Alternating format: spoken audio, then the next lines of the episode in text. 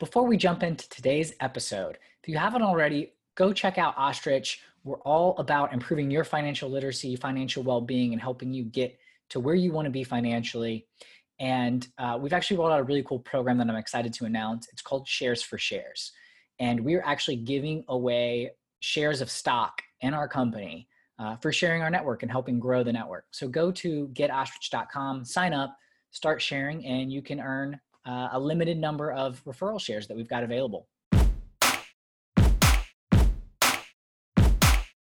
Hello, and welcome to the Silicon Alley Podcast. Super excited you could join me today. I'm William Glass, CEO and co founder of Ostrich, and of course, your host of the Silicon Alley Podcast. Now, on the Silicon Alley Podcast, I talk to entrepreneurs and top performers to understand what it truly takes to grow and scale a business. You'll get actionable advice that you can apply in your own business and life. Now, on today's episode, I sit down with Jay Webb, founder of the Jay David Group. Before I jump into his background, though, and why I'm so excited for today's episode, if you have not already, subscribe and follow the podcast so you get notified when a new episode drops every Friday. And if you hear something you like, share the podcast on social media or with others who you think would get value. So, my guest today, Jay Webb, is the founder of the Jay David Group, which helps rapidly growing software companies hire sales leaders and salespeople. He's also the host of Over Quota, which is a podcast that features his exclusive interviews with CEOs, sales leaders, and top enterprise software salespeople about the keys to their success and what, in their opinions, separates the best salespeople from everybody else. Now, I actually sat down with Jay a few weeks ago to discuss my experience as an individual contributor and quick rise into sales leadership, as well as growing and scaling Ostrich. It was a lot of fun, and now I get to flip the script.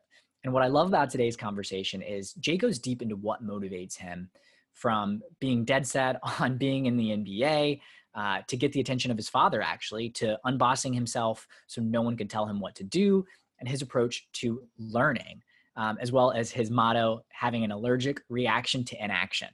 So I hope that you enjoy today's conversation with Jay Webb. It's a ton of fun, and please drop a review and share the podcast with others. Thanks so much, and let's get to it.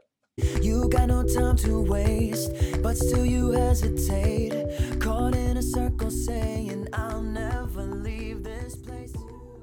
All right. Jay, welcome to the Silicon Alley podcast. Super excited to have you on and hear a little bit more about your story. Absolutely. I'm excited to do this. You know, I'm usually on the other side of this. This is this is exciting and interesting.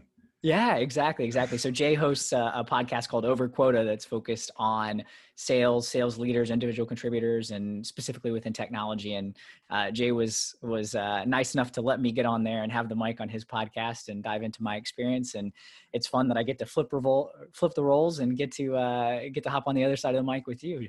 That's right. That's right. Flip the roles. That's right. Yeah. Perfect. Well, Jay, why don't you give the audience a little bit of background? Because um, you weren't always an entrepreneur, and over quota sales obviously is a big part of uh, part of your journey. But take us back. Who is Jay, and and kind of what's your early uh, career trajectory look like? So when I was in college, um, the only thing that I wanted to do once I realized, frankly, going into college that I wasn't going to be in the NBA because I always wanted to be a professional athlete and I was serious about that, right? Like I yeah. would get up at five o'clock in the morning, shoot 500 jump shots. I'd pay one of my friends a penny to rebound for me, like a penny a ball, um, to rebound to rebound for me. And I don't think I ever gave him those 500 pennies, to be honest with you. But like I, my, at one point, um, going into my sophomore year in college, my mother she'd moved to Dallas. I'm from Boston, but she'd moved to Dallas um, or Fort Worth, I should say, Texas during that time. And so I was there for the summertime, and I didn't make the team my freshman year, but I was it was a scholarship team. You know, it was Division two, certainly not Division one, but yeah, I worked my butt off. I remember it was like 110 degrees out, and she lived in this, apartment complex where, you know, there was a basketball court there and I'd be out there all day. So I was like serious about like, I did not want to work for a living. I was trying everything I could to not, to not want to not work for a living. The only work I wanted to do was work on the court. And so just to back up for a second, like growing up, yeah. that's what I did. Like my work ethic was all about like sports, whether it was football, okay. basketball, baseball, the whole nine yards. And the one thing that I didn't do, which I was so thankful for as a kid, is I didn't have jobs. Like I had one job as a paper boy that lasted literally one route. It was literally one one Saturday morning. I delivered like I don't even know how many papers, maybe a hundred, and then I, I quit.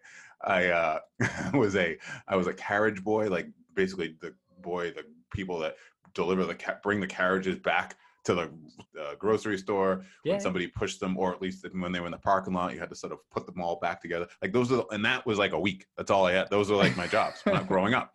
Everything, and then I just had like basketball camp, like you know, just camps. That's what I would do, right? Yeah. So my early career when I was in college, I because I have a right brain, like I just create, create, create, create. I was like, all right, I want to get into advertising. and I want to be like the Ogilvy, David Ogilvy was like my mentor or Yeah. virtual mentor. I want to create like him and eventually start my own.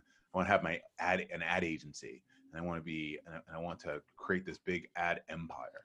And so my when I had a, an internship my senior year in college at an ad agency, and I thought this was it. You know, I was on the creative side, the whole nine yards. They hired me right after college. Um, so graduated on a Sunday. Literally walked in there on a Monday. This was 1997. Um, started working. I was only there for a few months because they had to. They they wanted. They were, they thought they were going to win an account when they hired me. It was Okay. a restaurant. They thought they were going to win it. They didn't win it. And then there I was um, looking for a job again. So I've always had this entrepreneurial bend to me because I'd never, like to my point, I never wanted to work for anybody. I never wanted to have a boss. And I finally found a job at Enterprise Rent a Car. And frankly, the reason why I even started working at Enterprise Rent a Car was because one of the things they said, uh, they actually were recruiting at my at my college my junior year. One of the things that they said that I remembered two or three years later was um, that if you if you come to Enterprise, we will teach you how to run a business. We will teach you about sales, marketing, P and L, management, like you name it. We will teach you, and it always stuck in my head, like, hmm, you know what? That sounds like something that I could take advantage of, right? So I did. I went there, started off as an individual, grew, um, became a manager in two years, stayed there for five years, and was in various management capacities there. And it did. It taught me, frankly, how to run a business. I knew uh, nothing about management, managerial accounting. I freaking got like D's in it in college. I was just terrible at it, right? But then, like a year in at Enterprise Rent a Car, I'm like, oh shit! I'm like, oh, sorry, I don't know if you No, take fine, the yeah. but it's like I know. I know I could go back to this class and ace it now, right? Like I understand like what this what this is all about, right? Yeah. Um, and so, but even then, I was like, okay, at some point, like these these bosses that I have, which I had great bosses, but I always had this in my mind, like, you know what, they could make my life miserable. Like these guys have the choice to either, you know, make my life miserable or not. Right now, they're just choosing to make my life not miserable because I have good bosses, right? yeah. And that always just bothered me. And I was like, oh, something more I could do, something more I should do. So while I was there, like I said, man, I'm like, I'm just an, I'm, just an entrepreneur at heart. So I started a, I started flipping houses while I was there. Okay. Um, I bought and sold real estate, probably a lot, but I don't know, maybe six or seven places between 2003 and 2006. Some I held, like some I sold a con. One at one point, I sold a contract to a house. Um, matter of fact, that, that was the impetus for me leaving. Actually, Enterprise is that I ended up purchasing a. Uh, I wanted to leave Enterprise. I just knew at some point I, I was Yeah. just like seven years in, I'm done. I got to start doing something on my own, right? By the way, I started a magazine in 2001 with a good friend of a friend of mine called Chivalry Magazine. Um, so I was doing all these crazy things, right? Um, and then invested in real estate. Yeah. Uh, still have real estate from way back then. Uh, today, I have property in Arkansas. I have a three family in Gloucester, Massachusetts. I have a I have a family uh, investment property where I live now. So all those things um, really were me just trying to figure out, okay, what am wh- where what's my goal? Like where where do I how am I going to get to where I want to be? Right. Yeah. At some point, real estate slowed down, and I needed to go work. And all right, so what am I going to do? And for some reason, recruiting spoke to me. Right, being a headhunter spoke to me Yeah. uh, because it's dynamic because it's not just it wasn't just selling a particular product it wasn't necessarily i didn't envision it just sitting behind a desk all day and and, and not really having you know rich conversations about stuff that i was that i wasn't interested in Sure. and yeah. this conversation that we're having here and that, that i have on my podcast these, these are the things that excite me because every in my conversation that i had with you on my podcast it's dynamic you're different i wanted to learn more about you i figured if i wasn't going to be an entrepreneur maybe i'd be a, a psychologist or something because i'm just so fascinated by people and what made people tick. So to me Yeah. sitting here evaluating salespeople as for a career i can do that right? Like that's something i can do right? Almost in a way like holding up a mirror and looking at myself like what makes me tick right? Because that's just sort of my dna right? Sales Yeah. is, is just sort of in me. But then again because i get it so i had to go to work um notice how i said had to i had to go to work? I had, to, had to go I had to go report to people right? One of the things that i've always done though as a employee was what I call unboss myself, right? Un- Okay. I, I don't want a boss, so I unboss myself. So what that means is, at Enterprise, I would get in the office at the office didn't open up until like I think it was eight. I'd be in there at like six thirty in the morning. At one point, I didn't leave. I literally slept on a inf- inflatable mattress and just stayed there all night because I wanted to get ahead of what my boss was going to tell me to do. Right? Like you don't. I don't want to be Yeah. told what to do. At, at some point, I'm telling you what to do. Right? Words, Yeah. or I'm telling you what I've done. Right? So I did that at Enterprise. I did that at um, at my the recruiting company that I was working for. Where I remember one time I looked at the clock when I got in the office. It was 4:55 a.m. in the morning, and then I'd leave at like 9 10 o'clock at night. And there was so many reasons why I did that, but it was I was motivated to. I don't want you saying, "Hey Jay, did you make your calls? Hey Jay, did you do this?" I'm like, "Yep, I did that. Now I'm on to something else." Right? Like, what else Yeah. you got for me? And then and now I can manage up. I can say, "Hey, you know what? I need help with this. Is there any way you could do this? Like, what do you? I'm thinking about this." And I had more credibility because they weren't talking to me about the stuff that they were talking to other people about. Right? Yeah. but because I'm so motivated and so just driven to just you know get the job done, so to speak, I'm looking around, going, sitting in that office, going, okay, so what are these? What are, what are the assets that this company is really providing me? Right. And at the end of the day, and I loved them all, right? But at the end of the day, it was a building that I'd have to go to every day. It was the computer that they provided me, the phone that was next to the desk, and they asked me to wear a tie every day. And I said, you know what? like I can do this myself because I was on really 100% commission anyways. I was finding my own business. I was finding my own candidates. So I was there for four years. Uh, I wanted to get my 40,000 hours in, you know what I mean? Make sure I was an expert. Yeah. And then it was, right, it was Malcolm Gladwell's son. And then it was time Yeah. to go, right? And then Yeah. so I went um, and started the J. David Group in 2011. That's awesome. Yeah. I love that. So there's a theme that you mentioned throughout, whether it was, you know, when you're going to be in the NBA or, you know, at enterprise, there's this drive. Like, where does that, that drive come from? Because it's clear that like you're motivated to be successful, whatever it is that you're focused on. Where do you think that drive comes from? very simple i think because i am so introspective it's that my so my parents got a divorce when i was five right? So this was 1980 Okay. one i remember very distinctly sitting down with them at, at uh, the breakfast table and for some reason i've always been motivated by money. Maybe because my mother was watching dallas and falcon crest which are these like late night soap operas and all of them were rich on tv and she was just she would admire the homes and stuff that they were and i would too. I'm looking going wow these things are like beautiful homes and look at these people going you know they're wearing their suits and whatnot but at the same time i didn't want to work and then i loved sports. So i remember asking them at, when i was five i'm like or maybe it was before yeah i think my father would come to visit like the weekend visitation right to something like that. And i was like well who makes the most money in sports? Like baseball basketball football and at the time it was basketball. I think it's frankly it still is. Yeah. So they were like basketball, and that was it. I was driven, right? That's what I was going to do. But most importantly, to get to the psychology of my motivation, it was I wanted my dad to freaking like pay attention, like to notice me, right? Like, Yeah. like if I could like make something of myself, if I could be big, right, in this world. He wasn't too far away, at least not in the beginning. He ended up Okay. moving really far when I was 11, but in the beginning, it was you know, Yeah. several miles, right?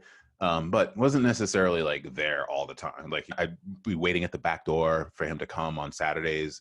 Wouldn't show up. I'm like, oh, like where's you know, oh, dad's. My mother's like, oh no, he'll he's he's not coming if he comes if he doesn't come after a certain time. So I was really driven by like, all right, I got to make something of myself so I can like get his attention, right? And I didn't realize that at the time. I think as I became became an adult and looking back at it, I'm going, hmm, like that's what it that's what it was, right? Like I really wanted to get his attention. And I figured if I became a basketball player, professional basketball player, he'd be, oh boy, would I have as a attention because that's what he wanted to do. You know what I mean? Yeah. So yeah, I'd yeah. be like, yeah, dad, like, yeah, see, I did it, I did it, I did it. Right. So I think that's where it all comes from. And the funny thing is, is that I noticed that I don't even know how many years ago, right?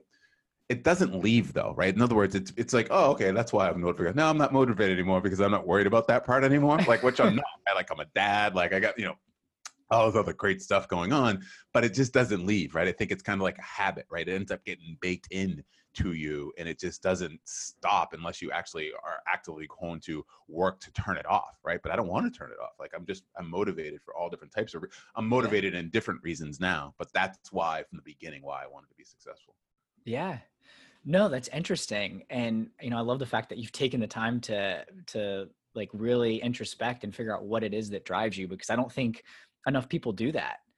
So Yeah. h- how did you uh, you said it took you some time to figure that out. Like, what was the process to for you to figure out that that was your drive and motivation? And like, yeah, talk about that a little bit. You know, it's a good question. I don't know what the process was. I think I've always felt like I remember in college, I wrote this rap that started with I'll analyze life until I die, till I meet the deceased who got shot by the peace. I don't know. And okay. I, the reason why that line starts off that way is because I'm always just analyzing stuff, right? I'm always just like looking okay. at life at a different angle, almost like I'm watching myself. I remember even telling my girlfriend at the time, who's now my wife, and we've been together for close to 20 years, is that um, like I always envisioned myself being uh, on 60 Minutes and then interviewing me, and then or me in and going back to you know my childhood home or something like that or yeah. or the start of a book starts off like my start the start of my book starts off with that i haven't written yet starts off with i always felt like i was different right? And there's this thing that as i'm going as i started going through life and just i just started thinking about like why do you do the things that you do like why? And, and probably now that I think about it, it's probably at like your worst moments, right? It's like the darkest sort of times where something yeah. wrong happened financially or something like that. And you going, oh shit, like, well, what is it? Like why? Like I look, yeah. I look at like people in my family or people that I know who are the opposite, just flat out not motivated at all. But there's no real like, you know, pressure there, right? It's kind of like I'm looking, going, you know what? Maybe that's not a bad way to be. You know what I mean? yeah. you know, yeah. You know, it's like there's no like, it's cool, right? They just get up, they do the thing, start the day, they end the day, and the next day it's the same, and that's just it, right? And I, so I think during those times I probably thought like, okay, like what's really going on here? Like, why yeah. are you so motivated? You know, and that's what I come up with. You know. Gotcha. No, yeah, it makes a lot of sense. And what's interesting is that the entrepreneurial piece came in the fact that you were really driven to be successful, but you didn't really want anyone telling you what to do. Like the paper route that lasted a day, the the, grocery, the grocery store, uh, the cart buggy guy, buggy job that lasted a week, um, and and obviously what eventually led you to leave Enterprise and also the uh, to to start J David Group. So like, what about what about that piece of it? Like when you think about your entre- entrepreneurial spirit, like where does that um, play into to your story and specifically like how has it impacted you? The thing about not being wanting to be told what to do is there's a there's this word freedom that just keeps it's like a motif in my life right? Okay. Like i've got to be free. Yeah. Like my my universal symbol is the bald eagle. Well i guess it's the bald eagle it's the right? I mean think about it it's, the, it's our country right? It's yeah. the symbol it's the symbol of the united states right? And it's the home of the free right? Yeah and you know I, I feel like everything that i do embodies that like i don't ever want to be boxed into a role okay. or even or even even like your perception of me okay. right? i don't even want to be boxed into whatever perception you have of me right? Because as soon as i feel like you have a perception of me then i want to change it just just just for fun you know what i mean? Okay. Like i'll give you like i was in college so i played uh, I, I, did end up um, walking onto the team my sophomore year in college and so you know practice at seven o'clock in the morning um yeah. for like two and a half hour and i had to get there early because i was hurt but i had a business class and i'd show up every you know it was like the first class of the day after practice and i'd show up in my sweatsuit because that's what i was wearing from the thing and you know yeah hoodie you know black guy whatever the whole nine yards at a, at a mostly white school and i'd sit in the back of the class and i was listening and i was taking notes and i was really interested in the class got a really good grade had a term paper um, did really well in the term paper. It was about crisis management. Actually, I remember it like it was yesterday. Um, and I turned it in. He thought I plagiarized it, and I think he thought I plagiarized it because he was like, "There's no way this guy could produce this," but I did. Right, and I like that. I like the fact that like okay. you can look at me and think that like you, you here comes the underdog, right? And then I just completely flip the script, and then all of a sudden you're the underdog, right? Like I like that. I like that feeling. So as an yeah. entrepreneur, one of the things that I I say is that like a I don't want to be boxing. I want the freedom to, to control my own time, to control my own money, to control what I the way that I'm actually spending my time. Yeah. Um and the other part of that that drives me to success is that when I look back at the bosses that I've had, and I've had, and I've been lucky enough to have, you know, good bosses, right? And I've always gotten along with them, and and you know, I make it easy for them to get along with me, frankly, because it's not like I'm, I'm showing up way before they are. I'm leaving well after they leave, right? Yeah. and, and I'm working my butt off while I'm there, and I do it all with a smile on my face, right? Yeah. So although I've never want, I've never been a good employee. I've, I mean, never wanted to be an employee. I was a great employee, uh, and probably because I was a great teammate. I understood teamwork. I, you know, I played team sports since I was like seven. You know what I mean? Yeah. Yeah. Um, and so, but as a quote unquote boss, and I've managed people and I've and, and I've led people here um, at my company, not now, but um, I want to be that inspirational um, boss that says, you know what, like you don't have to be a jerk to lead right you don't have to be hard or tough or any of that stuff to to lead and to drive people to motivate. And i figure the more success that i can acquire so to speak whatever that word Sure. means um then i have a higher perch if you will to shout from and say look the nice guys can do this too right yeah. nice guys can win too right you don't have to be the jerk you can be the nice guy and still have it all you know Yeah. and that's what i try to teach my kids too No, I, I love that. And I think that's something that, you know, unfortunately, it's the way that we portray sort of the successful people in society or the stories that you hear are the ones about, you know, and I'll use Steve Jobs as, as an example, was not a very nice boss, right? Right. You know, and, um, you know, I think that's really, that's really uh, an important thing that you're doing and, and focusing on that specifically. Um, you've done a lot of things, like even when getting into real estate, um, you mentioned starting a magazine. You mentioned like you just laid laid down some bars. Like you know, wh- where do all these interests come from? It sounds like you just you're just like interested in a lot of different things, like a lot of natural curiosity. That's you just you just said the word right? It's it's curiosity. And you know it's funny like so i have a, a my daughter will be seven in 10 days. My son will be six next month. I'm sorry he'll be five next month. And I, I've I've had a very I, I, I- I mean I'm extremely passionate obviously about them but I was I was listening to my daughter ask my me a question the other day and my wife asked uh, she asked my wife a question and then my wife asked her a question like well you know why why are you asking these questions or something like that and she, my daughter was like I don't know and I looked at my daughter and say tell mommy you want ask those questions because you want to know the answers right? it's just that it's just that simple right like you just Yeah. and, and i want to make sure that i you know to nurture that curiosity and i think part of it is because um you know there's only like uh, you know i know this you- you're you're you know you, you have the the fintech focus here and we'll, and we'll get into that but i think for me time is more valuable than money in a lot of different ways and i feel like i, I want to use up my time on earth and every single moment um not wasting it right? Exploring right? Like figuring out um not accepting that something is broken and just because something's broken it can't be fixed Yeah. right? Um or or you know it's it's that whole mentality of and you know and, and i want to teach my kids this it's not necessarily you know and i have taught my kids this it's not necessarily like i can't it's how can you know what i mean? Like how can i? Not oh Yeah. i can't it's how can i do this? Like how can this be done? Right? And that's just always how i've been. So if i so for instance if i want to if i want passive income right there's all different types mm-hmm. of ways you can build passive income. My answer is real estate right and if the answer is real estate then that's what i'm going to do right? There's not going to be like oh i don't have time i don't have money i don't have the knowledge i don't have it no you just acquire the things that i just rattled off and then you just go do the thing that you wanted to do right? Um if you like the magazine Yeah. really was just you're incentivized by meeting women to be honest with you. It was like you know like let's do a magazine that's kind of like we'll put beautiful women on the cover and then the inside will be for the guys right? Like right? And actually Yeah. the outside's for the guys right? So that's what that was all about. But at the same time yeah we wanted to make it big. We printed 10,000 copies. We were hustling around boston. I had you know one of my best friends and i were, were doing it. We're handing out the you know just trying to drive demand whatever the whole nine yards. Um we printed a second issue but then we ran out of money um because we you know we were just funding it by our credit cards whatever the whole nine yards. Yeah. um, and and and so the the the creative side of me, right, is just always it's just present no matter what, right? So when you talk about the hip hop and those types of things, right?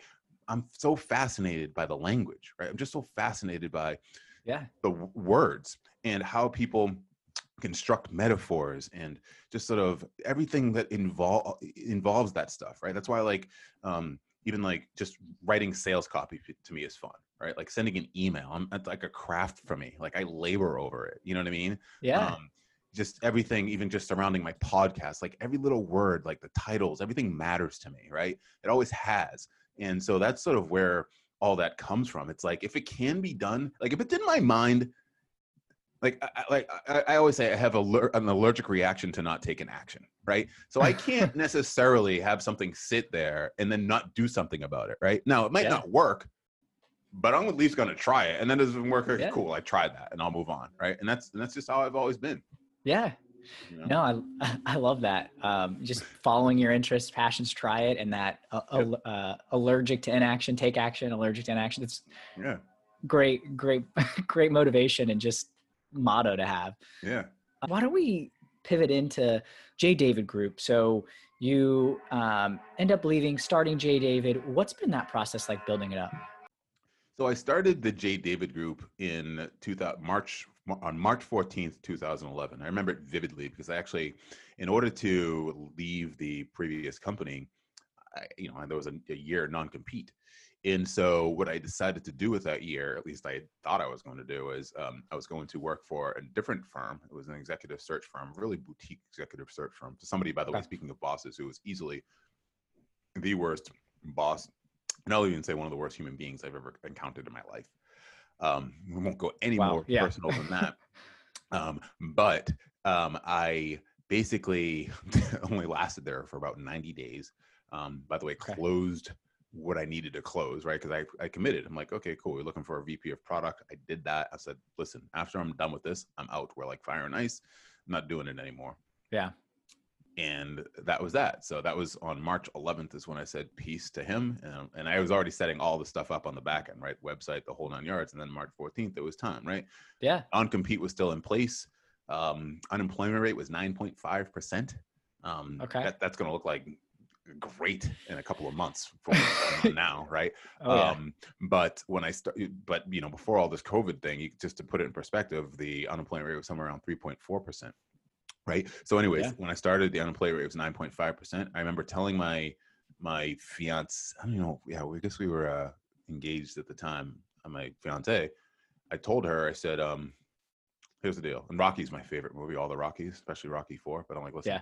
And we were living in an apartment at the time. I go, we're gonna have to have a Rocky Adrian conversation in the reverse. Like I'm coming to you, and I just want to put this all out there. And here's the deal: like we we weren't married yet, right? We were Yeah. we were refusing to put the the the wedding on on credit cards. We wanted to pay it all cash. We needed money to go on the honeymoon. We wanted to buy a house, whatever. All happening within like the next year. I mean, Yeah. I listen. I quit that job three months before our wedding, and all, and it wasn't not, not all the money was in the bank. All right, so it wasn't in the okay. wasn't in the bank, and we weren't putting it on credit cards.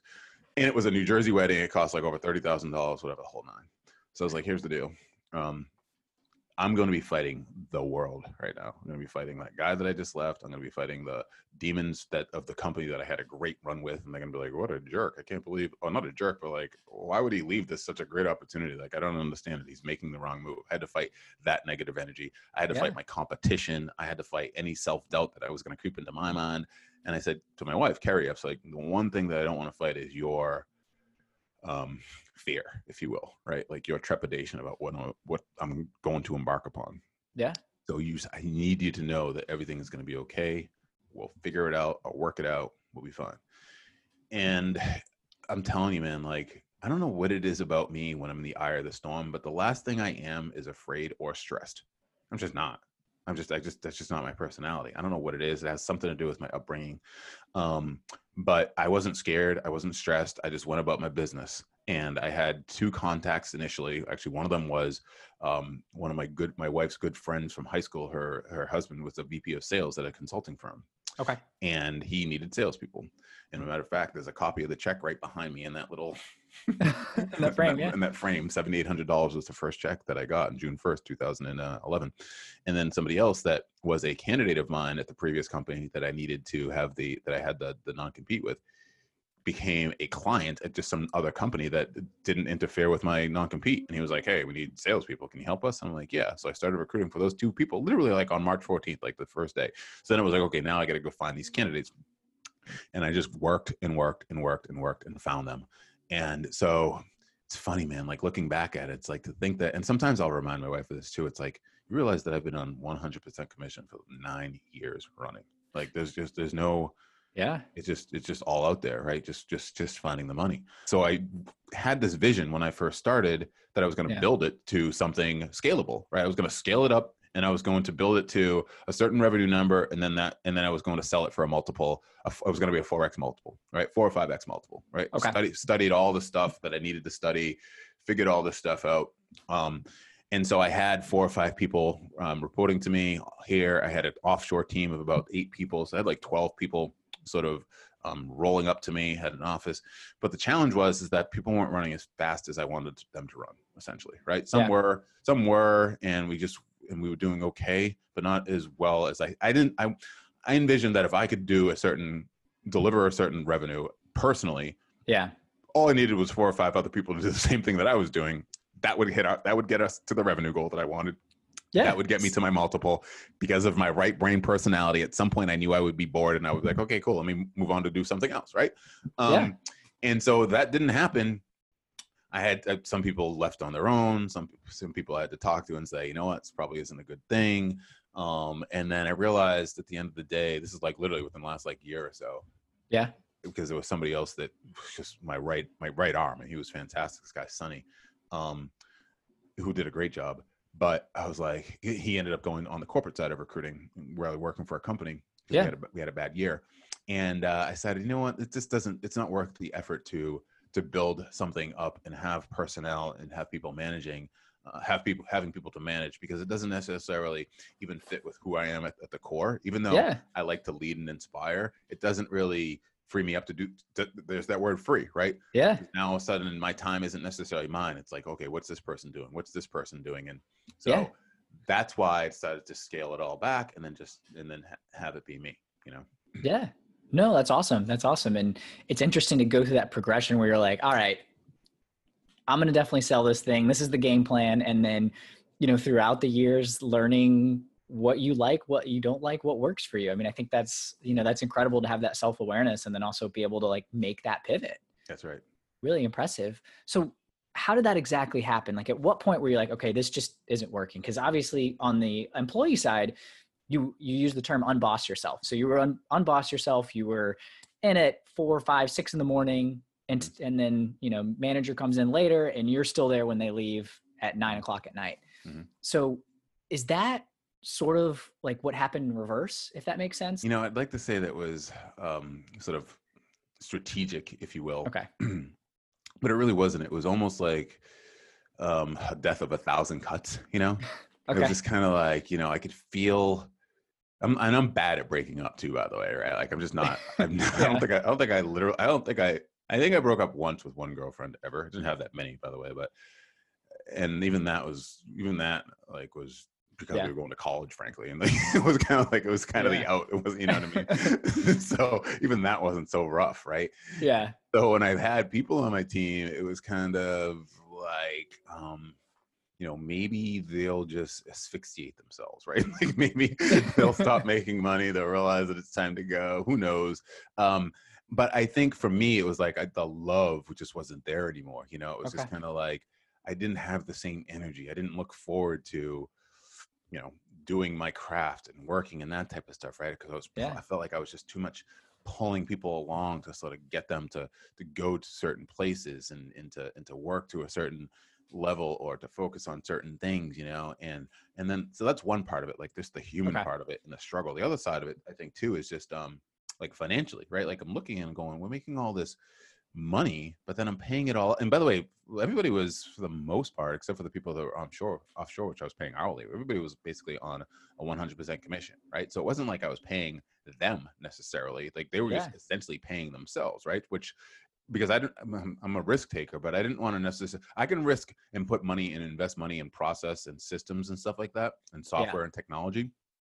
I can't. I, I, I'm, I was reluctant to risk it in in in human effort, I guess, if you will, right? Because I wasn't really sure Yeah. what the outcome was going to be. Sure. Um, but I was paying for all of their, you know, software licenses and um, Yeah. and, and frankly their support, their offshore support. Like I was paying humans to basically help my other humans, right? Yeah. um, and and I had it as a two to one ratio. That's why there were eight people offshore and, and four people onshore. Yeah. and so I was supporting people that I didn't really feel like I needed to, uh, that I was really inclined to support in, in some cases, you know? okay. Um, and so that's what it was. And then some people just it wasn't for them. And you know, what they Yeah. even, even before I even eh, like I wanted them on my team, and they it Yeah. always happens that way too, right? The best people, but you know, it wasn't necessarily for them. Or in one instance, this one woman started her own, um, you know, recruiting thing, which was interesting. It only lasted a year, but that's another story. But um, Yeah. so it's um so there was just all different types of reasons but like i said it was really just like a, it wasn't really one strategic thing that i was like okay this is this is Yeah. this is happening it just sort of petered out on its own and then i made the strategic decision to not build anything back up right to not to necessarily go and look for Yeah. other people one other thing too that i guess i'll say that i think you'll find interesting i'm not sure if we talked about this offline or not but because i have such a an itch for just doing things Yeah. um, and I mentioned that um, you know, like e- writing emails for me is a is, a, is really a craft and an, and an art and stuff when I'm writing sales messaging. So I followed that sort of thread, if you will. And while all this was going on, recruiting and building my all, all the J David group, I actually created a software tool um, called it was called Email Force at first. I changed it to Follow Up Fuel. Um, frankly, because uh, there was just a fight uh, over uh, the people that I ended up launching it with. It ended up being a disaster, but I had to rebrand it in the whole nine yards. And we did an affiliate. Um, you know, we launched with an affiliate strategy. I got over two thousand customers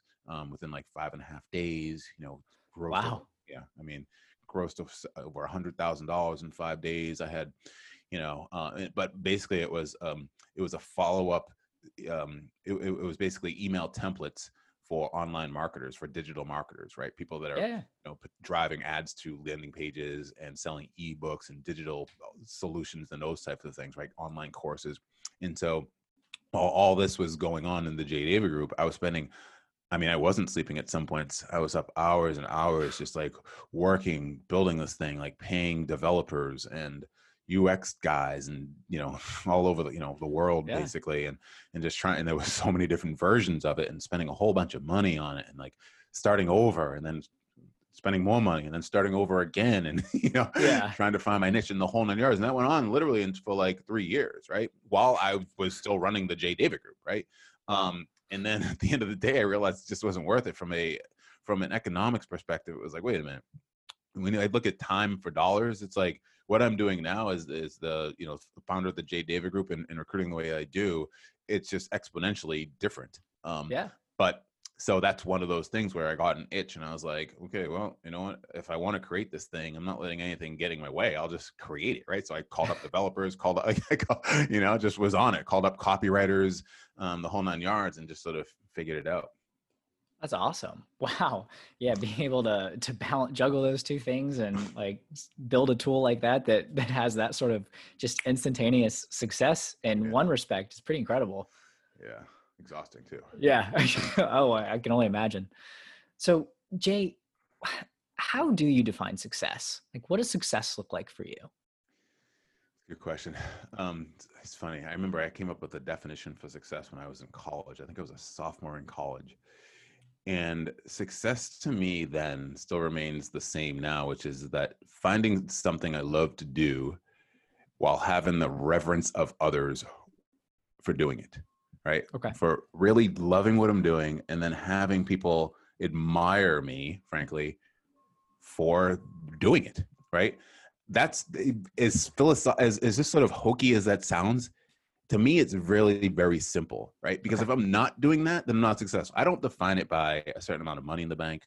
I don't define it by certainly material things like houses and cars or vacations. Um, and I guess to go to take that a step further, I will Mhm. say that it is um, being able to essentially do whatever I want with my time and have there be no detriment to whatever that is that I'm spending my time doing.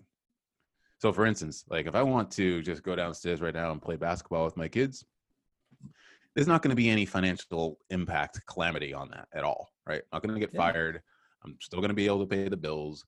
Like, you know, everything's Yeah. good, right? Um, and so for me, if I could live the rest of my life in that way, right, without having the fear that whatever, I- however I'm spending my time, whatever it is that I'm doing at any moment, is going to be to the detriment of something else, financially or otherwise, like losing, you know, the big things like the house and all that stuff. Then to me, that's the definition of success.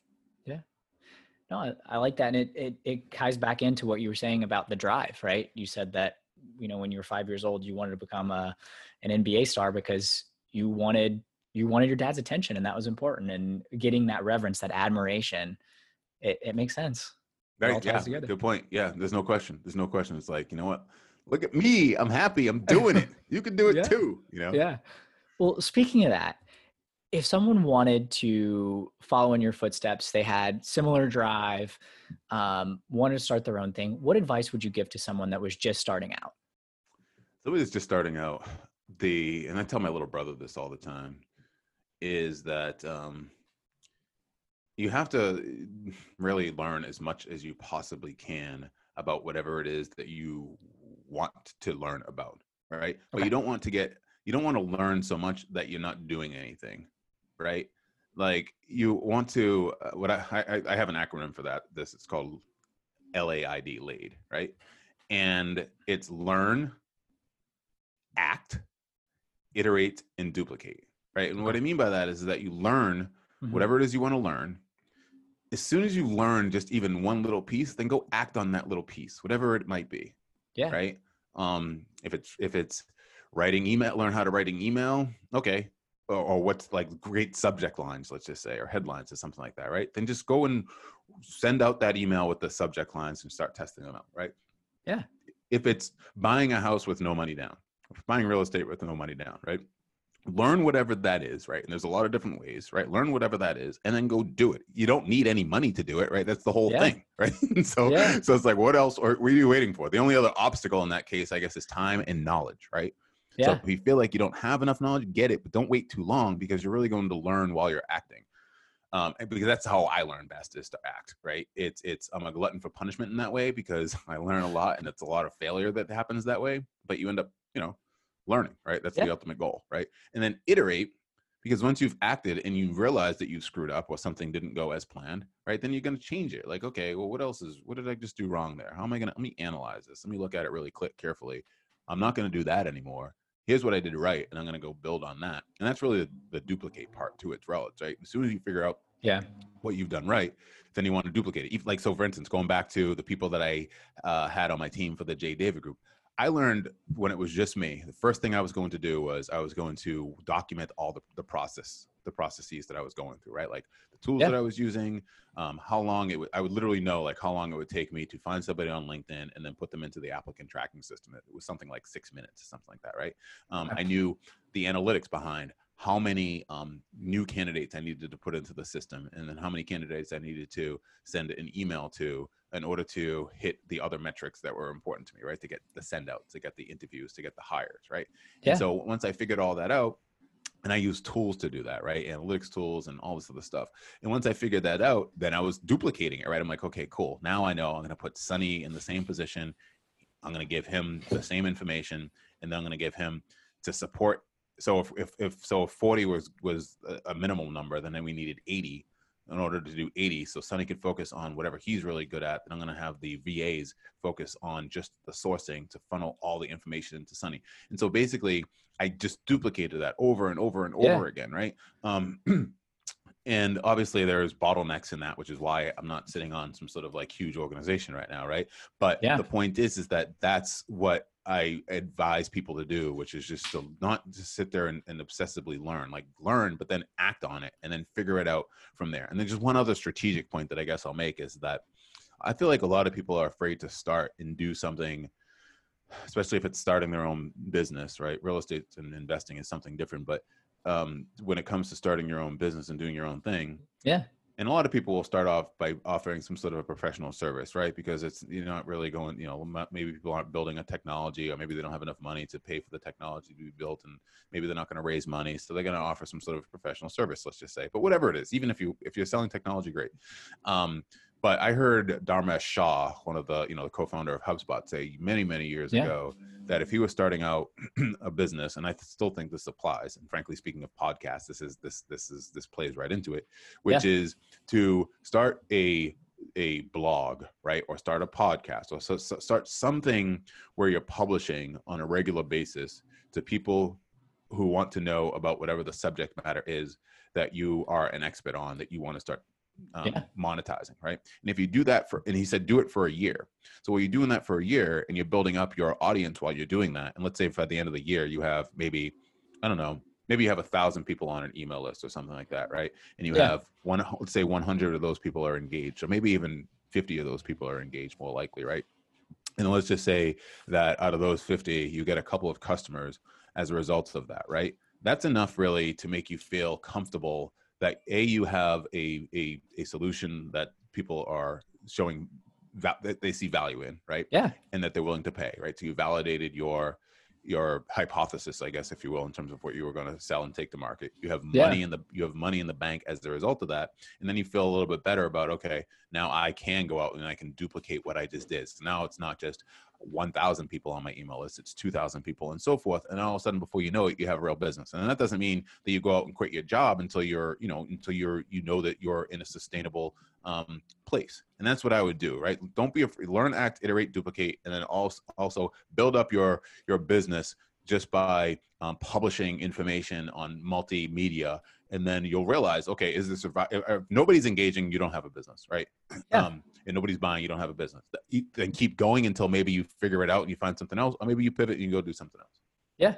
No, and it makes a lot of sense. You know, if you could have the best product in the world, but if no one's interested in it or doesn't know about it, it doesn't matter. Um, Right, and so spending that that year really honing your messaging and all that stuff makes a lot of sense. yeah Love that. that's right How would you describe your relationship with money, Jay? Elusive. No. Um, it's- every time I- want more it moves. Um, i think my relationship with money is um, it's it's risky. Let's just say. And what i what i mean by that is, that like I, i'll put a lot of um, money at risk to see if it comes back right? Or or or and, and wait for it to come back right? So what i mean by that is that i'm frugal when it comes to consuming things right like you see so Yeah. here's a piece of a um, bose headphones that I got many years ago, and probably like seven or eight years ago that I spent three hundred dollars for, and it was a painful three hundred dollars that I spent, but I rationalized it by saying, well, if I have it for ten years, it's like thirty dollars a year, right? Uh, I didn't quite get to ten years, um, but you know, it's it's it served the purpose, and I'll spend money on utility rather than anything else, right? So I just Okay. spent over fifteen hundred dollars on a basket on an in-ground basketball hoop, right? Why? Well, because it's utility to me for any number of different reasons, right? Um, Yeah. And it'll and it'll be here with the house forever. It's not going anywhere, right? Yeah. And and I need my kids to have something else to do. They like basketball because I love basketball, and we all love basketball, and that's something to do. But I will refuse to go out and spend money on I don't know anything else really, like like like like clothes or you know anything like car like fancy cars or just vacations. All that stuff just doesn't. So I love money, right? My relationship with money is I love money, right? yeah. and I love it so much that sometimes you put it out there to risk, which is why I invest in real estate. Some real estate has worked out, some real estate has not worked out, right? Yeah. Um, and so, yeah, I guess my the short answer is I love money, but I I, I will certainly I'm not afraid to risk it either. Yeah. Well, it's interesting though, because you mentioned risk, but at the same time, there's an opportunity. As you said, there's utility, there's a potential return. And in some respect, is that more risky or less risky than just buying some sort of consumable product that you don't really care about? Yeah, the funny thing is, is that I do think it's more risky. Okay, okay. Because here's why. Because I've thought about this a lot. Okay. Okay. And the re- the here here's why because buying a consumer product again going back to like that uncle who you know nine to five whatever it's kind of like once you buy that consumer product it's over with you don't even remember how much you paid for it i do because i'm frugal right so Yeah. you know but it's like um but you don't really think about like my wife wouldn't right Yeah. um, uh, you don't think about how much you paid for it. And once you've paid for it, as long as you're not putting on credit cards, though, of course, well, if you don't put everything on credit cards, then of course it's going to add up. But if you're just buying it, it's a one off thing, um, then that's it. It's done. If you make a bad investment like real estate and you end up losing that investment, that's something that you think about and stays with you for a long period of time, True. Right? Yeah. Um, so that's why, you know. Okay. No, it makes sense. It makes sense. It makes sense. Speaking of investments, what would you say is the best investment that you've made? Um, best investment I made was probably the two family house that I bought about a mile from where we live now um, in 2014. And I say it was the best investment because it was the house I grew up in. Um, my late great aunt, who bought it for my mother two months before I was born in 1975, um, for like just under sixty thousand dollars, left it to my mother. mm-hmm. um, my mother, and I anticipated this that she was going to sell it. Right, she shouldn't yeah. have, in my opinion, but she was going to sell it, and she was. She was like, and she, and, and she was going to wholesale it. Like she was going to sell it at wholesale, not retail. This is 2014. Yeah. So I'm like, okay. Um, I decided to buy it with my wife, and um, it was the best investment we've ever made um, because it's just you know, I mean, we're talking value. The value is just it's it's it's, it's I'm laughing basically. Yeah. Inside and outside. just amazing, right? And it wasn't a family discount either, by the way. I mean, she sold it to me, but she was going to sell it to the wholesale guy for. um, just just out of, out of, out of a lack of knowledge more than yeah. anything. I just out of a lack of knowledge. And and okay, cool. Um, so yeah, that I'd say that was the the best investment. And in, in, in the house that we bought here as well, I think my own house, I think was a really good investment too as well. But I think that had that wasn't that was more of just timing and and uh that type of thing, I guess. Although you know what, I'm gonna give myself a little bit more credit than that because I think that the real estate that I bought in the past informed me of really what to focus on, where to look, and the right right questions to ask and then how to negotiate because we did have to negotiate. Yeah. Um my real estate agent thought my offer was like she didn't want to make it and, and, and i made it. Um they didn't accept it but they accepted something much less than what was what was going to happen you know? So sure yeah. I'd say, I'd say those are my best investments. Gotcha. Yeah do you mind sharing some of the things that you learned specifically through the real estate that you bought previously? Yeah so just one simple thing is that you know when you're when you're when you're walking through a house so some of the houses that i bought in the past were basically like i uh like pre foreclosure where i had to do a short set i had to do a short sale or the person had to do a, the short yeah. sell it to me right? And i had to do all the paperwork negotiating with Ugh. countrywide. It was like painful. I'm not a paperwork person at all. I hate it. I detest it. So that was just bad. It was like you know thick thick thick like bureaucracy right? Yeah. Um but asking questions just asking a simple question like why is the house for sale I mean, that right there, when we bought this house, the house was for sale because the people were going through a divorce. Now, in my mind, because of all the stuff that I had learned in the past, I knew that that meant that, you know, financially, and you know, right, from your own personal experience, right? Yeah. Financially, like there's something happening here, and there's room for a buyer to, you know, m- you know, alleviate your immediate pain and get a deal at the same time, right? And yeah. so that's something that simple happened. But then also, because I grew up in this city, I knew where the neighborhoods were that I wanted to live in. There was really only two neighborhoods, areas of the city that I really desired to live yeah. in, right?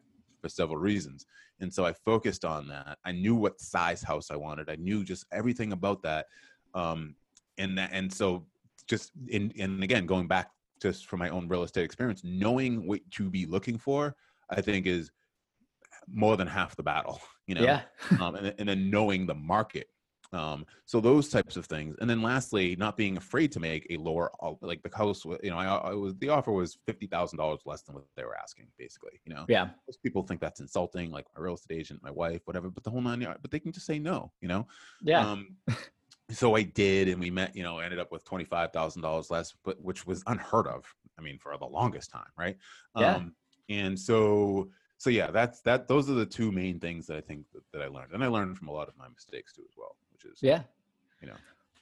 Well speaking of mistakes what's uh you know dumbest money mistake that you've made in the past? How about buying a house sight unseen about 1200 miles away? That is uh yeah that's pretty risky yeah it was just it was easily the dumbest mistake i ever made um, financially and and that going back to my dad right so my dad was yeah. living so remember i said my father lived he moved far away when i was 11 yeah so he did he moved from boston to atlanta um, or marietta but you know it's a suburb of of, yeah. of, of atlanta and for for work essentially and um so i think and maybe this comes into what i was saying about like what motivates me and whatever but he was down there and he's really handy, right? He was essentially yeah. turning apartments and turning houses, fixing up kitchens and baths and stuff like that, and found a house that was inexpensive, right? I was living up here in Boston. I didn't have enough money to buy investment property up here. Bought it down there for like seventy-two thousand dollars or something like that, which is so much less expensive. It was two bedroom, one bath, and it Yeah. needed and it needed work. So I was like, okay, cool, Dad, I'll buy it. Right? I think it was twenty-five, something like that, right? Bought it, didn't see it. He faxed me a picture of it, basically from the from the listing, right? And I was like, yeah, and I trusted him. I'm like, okay, cool, you know. Long story short, we put somebody in there. Um, I mistakenly, just like an idiot, I didn't know why I did this, but I, I, they were renting it for like six hundred dollars a month. Randomly, when it was up, I'm like, "Oh, let's just raise it to six fifty or seven hundred. They're like, "We're out of here." So I'm like, "Oh no, now I have a vacant property down there. I don't know what to do with it." So I put my sister in it. My sister, whatever you see from me, like do the 180. That's my sister, right? okay. So, 180, right? So seven years, seven and a half years or so, she was in there. Didn't pay me at all. No rent, no rent money, right? Yeah. Nothing, no, not a dime. So I was just paying a mortgage on that place, right? Ugh. Meanwhile, the property was devaluing because because she was just destroying it, right, with her kids and just her abusive Yeah. boyfriend or whatever, right? It was just a mess to the point where I went down there, um, and I'd been down there, you know, obviously periodically throughout the years, but at one point at the end, I had to go down there, and they were living in squalor. I mean, it was bad. There was no electricity going to the place anymore because they weren't paying for it anymore. Um, because her the, the her Wow. man was elect was was handy. He was able to rig it so that the electric would work. But then they took the box off the house. I mean, it was it was it, it was it was it was it was it was bad. It was really really bad. Wow. Um, and I eventually, um, this is again, I was, um, this was around 2008, 2009. At some point, I said, all right, like I had been with my wife, who was my girlfriend at the time, for about seven and a half years or something like that. Knew she wanted to get married. I was finally starting to come around to the fact that, okay, maybe I should want to get married.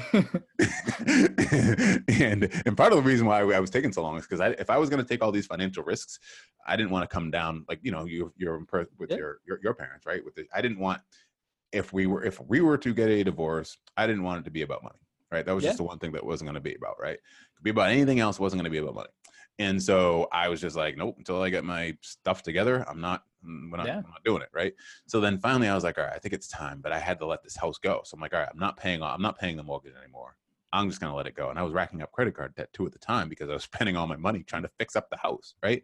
Trying to- like something simple like getting the appliance, like buying appliances and, you know, getting the house, just a mess, right? Yes, my father's handy, but did he do anything to the house? No, just didn't do anything, right? Just because he because he knew he, I wasn't going to pay him, and he had other paying paying gigs that he had right? So it just it didn't work. So I had to let it go. Went to foreclosure. This is back in like 2010. And so that's my point when I was saying earlier about like learning from your mistakes. It's like, you know, sometimes the best investments are the investments that you don't make, right?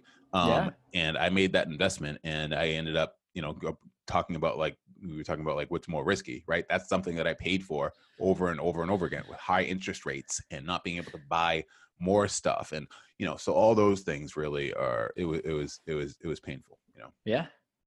Wow. Yeah. No, thanks for opening up about that. I mean, definitely a, a you know a, a learning lesson, and I'm glad that you've been able to apply that and into your future stuff. But Yeah. definitely painful for sure. And my wife has much better credit than I do, so that helps. yeah, that's good. That's good.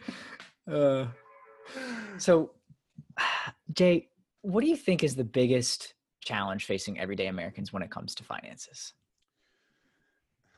I think it's something that's not as direct as as a as a as a money answer, but I think Okay. it's really about a, a, mentality, which is discipline. You know, Yeah. I think that a lot of people spend money that they don't have, or spend money before they get it. Um, I think that I've been um, uh, caught up in that too. Like, for instance, just as that house, like, was it really the right time to buy that house? Probably not. You know, looking back Yeah.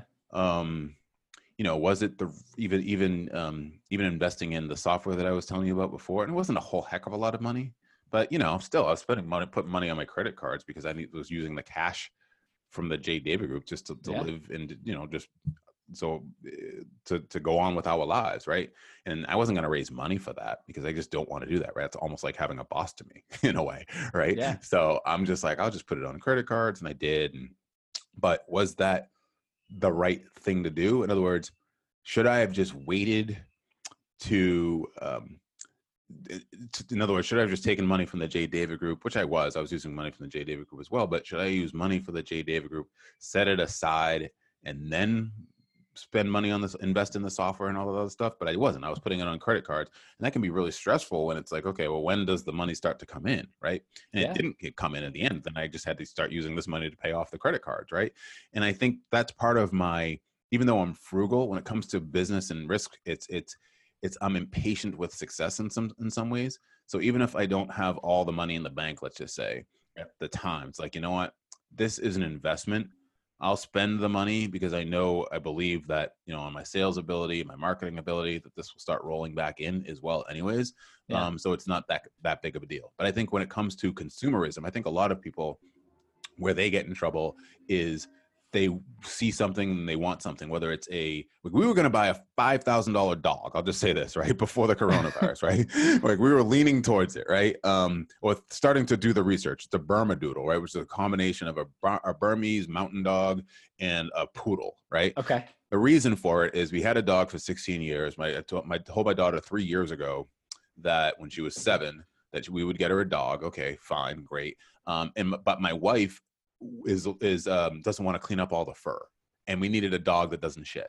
Right. Yeah. So the, this particular dog, based on their demeanor and all the research we did, was the dog that you know there was consensus. Right. I didn't care. I'd get any dog, but my wife wanted this dog. right. And then my daughter ended up wanting this dog. And then when the coronavirus hits, I go, okay, like could we buy it yes still yeah we could but is it smart no right so i'm like okay we're gonna hold off on that right let's just not do it we were gonna go to disney world like we were literally probably like a week or two away from plunking down over $10000 to go to disney world sometime in the fall right Yeah. we had a, a family over previously who had gone to disney world they're experts on it whatever the whole nine yards and you know carrie and i were like okay should we do it like are we ready and i'm like yeah might as well let's just do it blah blah blah blah blah and then all of a sudden this hit and i go "Er, let's hold off right Yeah. Yeah. that's what I mean by the discipline, right? In other words, financially, as it exists in this moment, could we do that? Yes, of course. We could buy the dog, we could buy Disney World, whatever, the whole nine yards, right? But is it actually, does it really need to happen now? And the answer is no, right? I mean, Yeah. Again, I don't know when this thing's going to turn around from a headhunting perspective, right? Like companies aren't hiring at nearly at the rate they were hiring before, right? Like my business is really quiet and because I've had so many ups and downs, I've been smart enough to to, to basically put myself in a position where, okay, fine, two or three quarters goes by and I don't make any more money. Okay, that's fine. Like I'm cool with that. Like nothing's gonna change, right? But if it's four quarters, five quarters, then it's like six quarters, right? Then what do we got to do? We got to start selling investment property. We got to tap into real like savings, like all that other Yeah. things. And I just don't want to do that, right? And so that's what I mean by discipline. Like you just have to be disciplined and tell yourself no. And Yeah. I think a lot of times people make the mistake of spending money before they have it, and then all of a sudden, before you know it, they're in this big credit card calamity, and it's hard to get out of. Unless you're a really good salesperson, because I've been in like these situations where I'm like, oh my god, I got so much debt, but because I've I'm, I've always been able to sell myself, oh, sell my way out of. Like I literally generate whatever the income is needed to get myself back to wherever I need to be and go from there. You know. Yeah.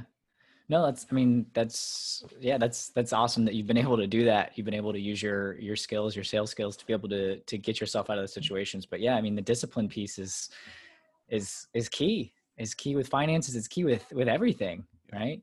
Absolutely. That's So- right. Yep, it is everything. Right. I mean, running the business, starting the business, like thinking, like everything, looking for a job, like everything is discipline. And if you're not ready to put in, if you don't have that discipline, it's going to be really, really tough. Yeah, absolutely.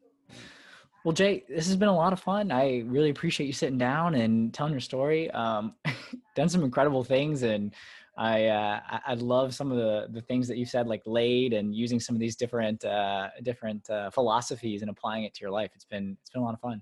Awesome. Yeah, this has been great. I love, I love um, sitting on the other side of the mic and telling my story. So yeah, a different different it. feeling, isn't it? Yeah. that's right. It is. It is. So, Jay, I'll leave you with the last word. Um, and please tell the audience how they can uh, find you, subscribe to the podcast if they are looking for salespeople or they are a salesperson looking for uh, career change. Yeah, please Sure. uh, take the floor. Absolutely. So they can find me on LinkedIn. Of course, it's under J A Y Webb with two B's. Um, you can also, um, if you want to schedule a call and just talk, um, it's you can use, either use two two pages. You can go to the jdavidgroup.com forward slash hiring if you're looking to to hire great talent, or go to the jdavidgroup.com forward slash looking if you're looking for another um, career opportunity. And then, of course, my podcast over quota um, can be found anywhere you get podcasts. Um, you know, Apple Google, Spotify, Stitcher, whole nine. Awesome. Well, perfect, Jay. Thanks so much for the time. I really appreciate it. Awesome. Yeah. Thank you. Much appreciated, man.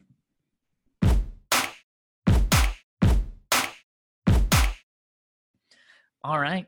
So that concludes today's conversation with Jay Webb, founder of J. David Group, and of course, host of the Overquoted podcast.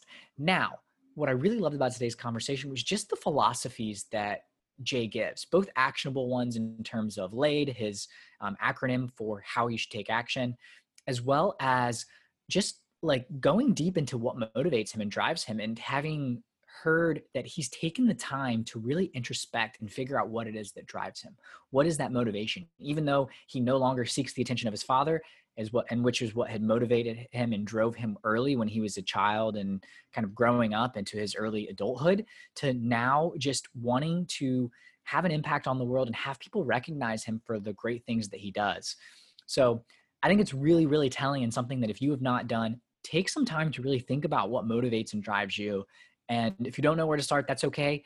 But just start maybe writing stuff down or just kind of analyzing why you make decisions or why you want to do certain things. So, anyway, really, really great conversation with Jay. And of course, if you found value or you think someone else that you know would, please share the podcast with others and make sure that you follow and subscribe if you have not already. And that's it for the Silicon Alley podcast. Thank you so much for watching. It means the world to me that you took the time to listen, and I hope that you got a ton of value from today's conversation. That's it. I'm William Glass, CEO and co founder of Ostrich, and of course, your host of the Silicon Alley podcast. Have a great one, guys. You got no time to waste, but still you hesitate. Caught in a circle, say,